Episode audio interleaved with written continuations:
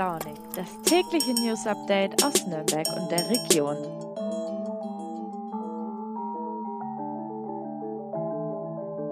Hallo und willkommen zu einer neuen Folge Früh und Launig, heute am Donnerstag, den siebzehnten Februar.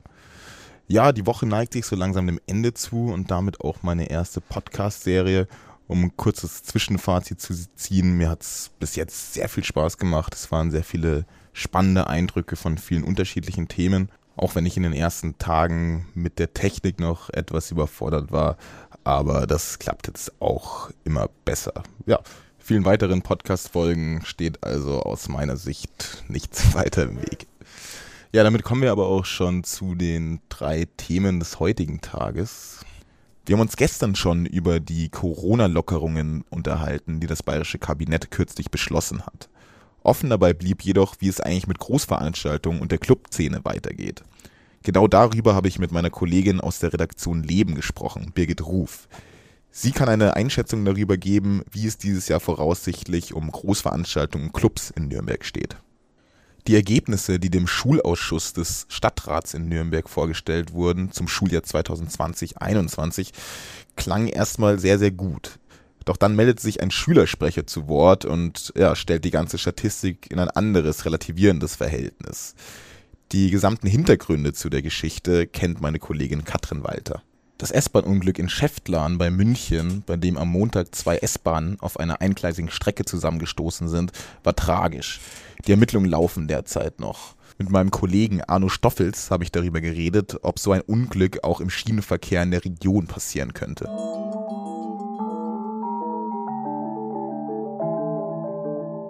Über die neuen Beschlüsse des bayerischen Kabinetts haben wir gestern schon ausführlich berichtet. Aber wie geht's eigentlich mit den Großveranstaltungen in Nürnberg und auch der Clubszene weiter? Mehr dazu weiß meine Kollegin Birgit Ruf. So. Hallo Birgit, das Kabinett, das bayerische Kabinett hat ja weitreichende Corona-Lockerungen beschlossen. Was bedeutet das jetzt für die Nürnberger Großveranstaltungen dieses Jahr?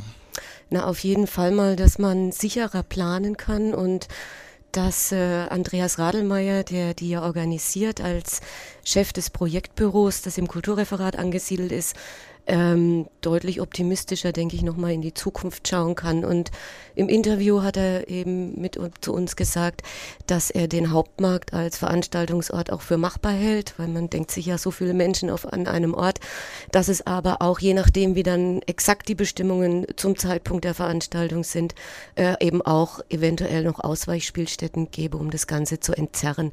Aber er ist sehr optimistisch, sowohl was Baden-Treffen angeht, wie auch was zum Beispiel die Classic Open Airs angeht. Mhm. Ist da die Organisation schon in Planung?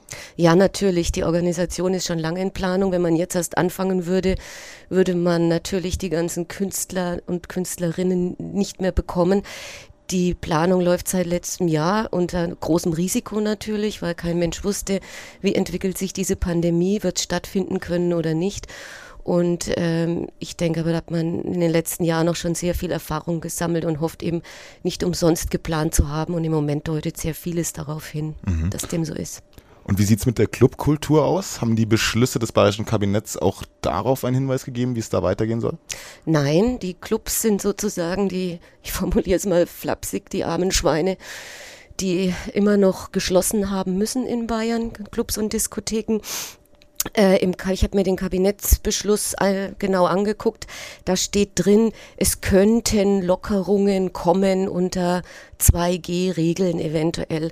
Ich habe mit Axel Ballreich gesprochen, der ja hier in Nürnberg als ähm, Festival- und Konzertveranstalter, aber auch als Clubbetreiber äh, tätig ist. Er ist sehr optimistisch, dass es ab äh, Fasching oder nach Fasching Lockerungen geben wird für die Clubs, weist aber darauf hin, dass eine Kapazitätsgrenze von mindestens sechzig Prozent kommen muss. Also er kann, die Clubbetreiber können nicht aufmachen mit nur vierzig Prozent Besuchern. Und wichtig aus seiner Sicht wäre eben, dass die Maskenpflicht fällt. Dafür würde er, und ich gehe davon aus, er spricht für seine Kollegen, auch lieber ähm, härtere Zugangsbeschränkungen in Kauf nehmen. Sprich, er plädiert dafür, lieber zwei G plus, also Zugang nur geimpft, genesen plus Test und dafür aber äh, ohne Maskenpflicht. Mhm. Aber eine zeitliche Dimension, wann es soweit kommen könnte, kann man da schon eine Aussage drüber treffen?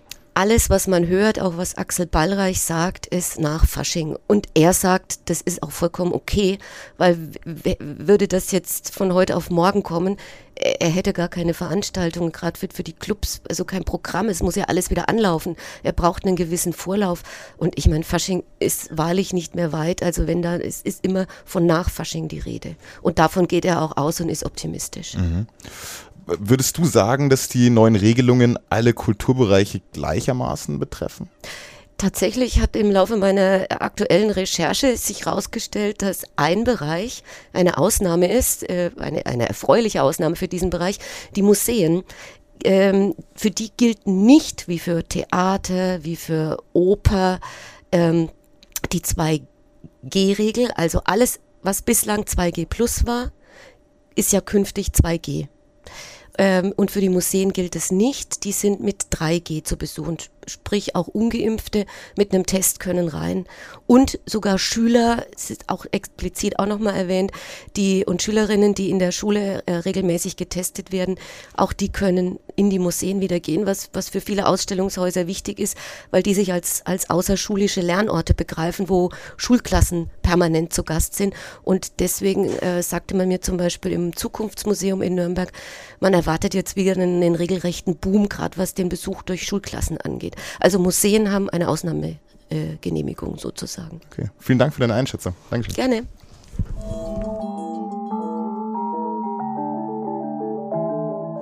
Kürzlich hat der Schulausschuss im Nürnberger Stadtrat getagt und die Ergebnisse für das Schuljahr zwanzig zwanzig einundzwanzig vorgestellt. Erstmal also alles ganz normal. Doch dann meldet sich ein Schülersprecher zu Wort und ja, stellt die präsentierten Ergebnisse in ein anderes Licht. Mehr dazu weiß Katrin Walter. Also, hallo Katrin, die Zahlen, die die Schulreferentin zu den Schulabschlüssen in Nürnberg vorgestellt hat, klingen ja erstmal ziemlich beruhigend, oder? Ja, das stimmt, die klingen ganz gut. Das hat, äh, das war ja letztes Jahr schon im Gespräch ähm, vom Kultusministerium auch, dass man insgesamt sehr zufrieden war mit den Schulabschlussergebnissen des Schuljahres zwanzig einundzwanzig. Mhm. Was, was genau besagt denn die Statistik? Also für äh, Nürnberg besagt die Statistik, das hat die äh, Schulreferentin Cornelia Trickel vorgetragen, dass fünf Prozent der Jugendlichen die Mittelschule ohne Abschluss verlassen haben und das ist genauso viel wie im Jahr davor. Ähm, oder dass neunzig Prozent der Mittelschüler, die den mittleren Reifezug gemacht haben, ihren Abschluss geschafft haben. Auch diese Quote ist gleich wie im Ähm, ja, vor äh, Corona und zweiundachtzig Prozent haben ihren Quali gemacht und auch diese Quote ist unverändert. Gleiches gilt für Realschulabschlüsse und den, das Abitur. Okay, das hört sich ja erstmal echt super an. Ja. Aber dann hat sich der Bezirkssprecher und Landesschülersprecher der beruflichen Oberschule und Fachoberschule, Dennis Müller, zu Wort gemeldet und diese Statistik ja in ein etwas anderes Verhältnis gesetzt.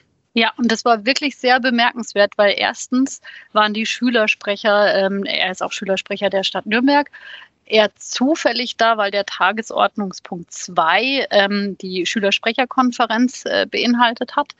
Das heißt, die wären eigentlich gar nicht vor Ort gewesen in der Sitzung. Und dann hat er sich, und das rechne ich ihm wirklich persönlich hoch an, getraut, die Hand zu heben. Das muss man sich erstmal wirklich trauen in dieser öffentlichen, offiziellen Sitzungen mit den Stadträten und so.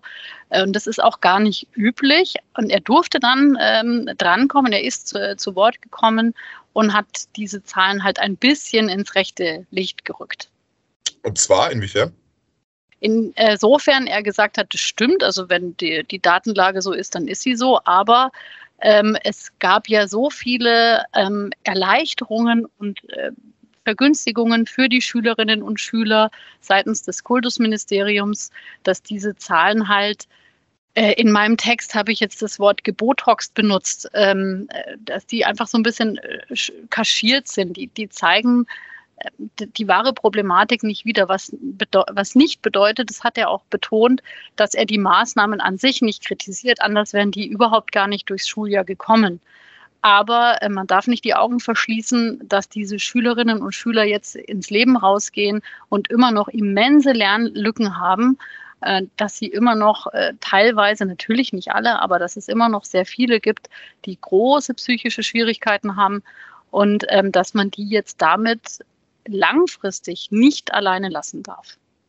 Also an dieser Relativierung ist dann auch wirklich was dran, deiner Meinung nach? Ich bin ziemlich fest davon überzeugt. Ich glaube, auch wenn man jetzt äh, Psychologen fragt, wenn man in die Psychiatrie, in die Jugendkinder- und Jugendpsychiatrie geht, äh, nur um diesen psychischen Aspekt aufzugreifen, da würde man sofort Experten finden, die das bestätigen. Und in der Schule mit Sicherheit auch. Mhm. Wie hat denn die Nürnberger Politik auf diese Relativierung reagiert? Also sie haben insgesamt sehr wohlwollend äh, den Redebeitrag zur Kenntnis genommen. Und ähm, ein Stadtrat, der auch Lehrer ist, der, äh, das ist der Herr Frank, der hat sich zu Wort gemeldet und hat das bestätigt, hat ihm Recht gegeben und hat betont, dass langfristige Lösungen notwendig sind. Also nicht nur kurzfristige Brückenprogramme, wie es das Kultusministerium ins Leben gerufen hat, sondern dass man wirklich langfristig ähm, den Kindern und Jugendlichen zur Seite stehen muss und ihnen helfen muss, was natürlich Kosten und vor allem Personal bedeutet. Mhm. Hat denn auch der Schülersprecher, der natürlich näher dran ist an der ganzen Sache als dann auch die Politik, hat er denn auch einen Lösungsvorschlag gebracht? Ja, das hat er. Ich habe mich äh, im Anschluss an die Sitzung noch ein bisschen mit ihm unterhalten und er hat gesagt, also freiwilliger Unterricht nutzt da gar nichts, weil das größte Problem haben einfach die Kinder, die per se schon schlechter oder gar nicht motiviert sind. Also sprich die Kinder und die Jugendlichen, die sowieso schon eigenständig arbeiten, die hatten kein Problem mit Corona und die sind da tatsächlich gut durch die Krise gekommen. Aber es gibt einfach sehr viele, die eben nicht selbstständig arbeiten können, die keine Betreuung über die Eltern haben, aus welchen Gründen auch immer, die, die wirklich den Anschluss komplett verloren haben. Und die brauchen, sagt der Dennis Müller, im Grunde genommen wirklich mehr Unterricht. Also eigentlich mehr Unterricht und das nicht auf freiwilliger Basis. Und er schränkt es aber selber gleich ein, indem er sagt, er weiß aber, dass das utopisch.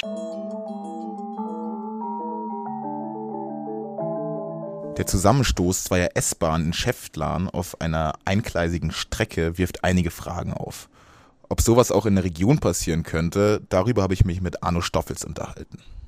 Hallo Herr Stoffels, gibt es denn auch im Nürnberger S-Bahn-Netz eingleisige Strecken?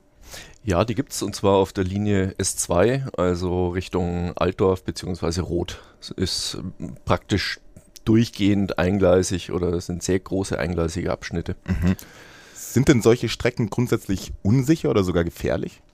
Nein, das kann man so nicht sagen. Man muss ja auch wissen, dass äh, das deutsche Bahnnetz rund dreiunddreißigtausend äh, Streckenkilometer umfasst und davon sind immerhin fast fünfzehntausend Kilometer eingleisig. Also da würden ja dann ständig Unfälle passieren, wenn dem so wäre. Und äh, es ist so, dass auf eingleisigen Strecken grundsätzlich natürlich auch weniger Verkehr ist als auf zweigleisigen Hauptstrecken.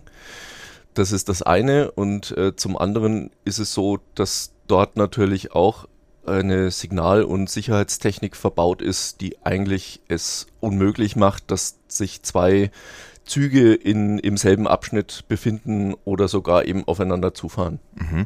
Aber dennoch kommt es immer wieder vor, dass es zu Kollisionen kommt, wie in Schäftlarn oder auch zu Beinahe-Zusammenstößen. Woran liegt es denn dann? Also meistens liegt es an einem menschlichen Versagen. Äh, Bad Aibling ist äh, das traurige Paradebeispiel dafür.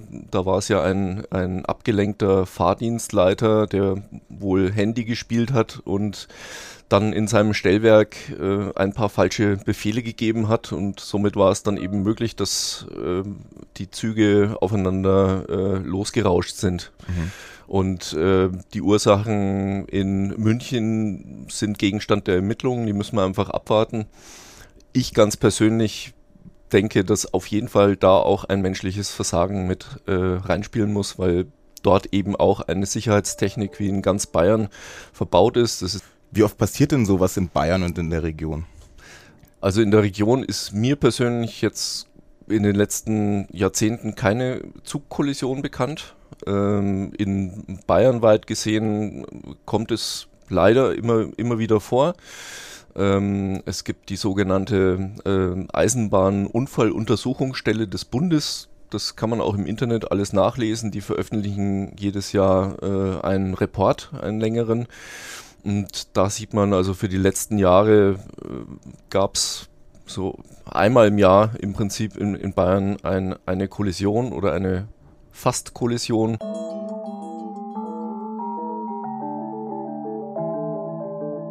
Damit darf ich mich auch schon wieder verabschieden. Das war schon wieder für heute. Ich wünsche euch einen schönen Donnerstag.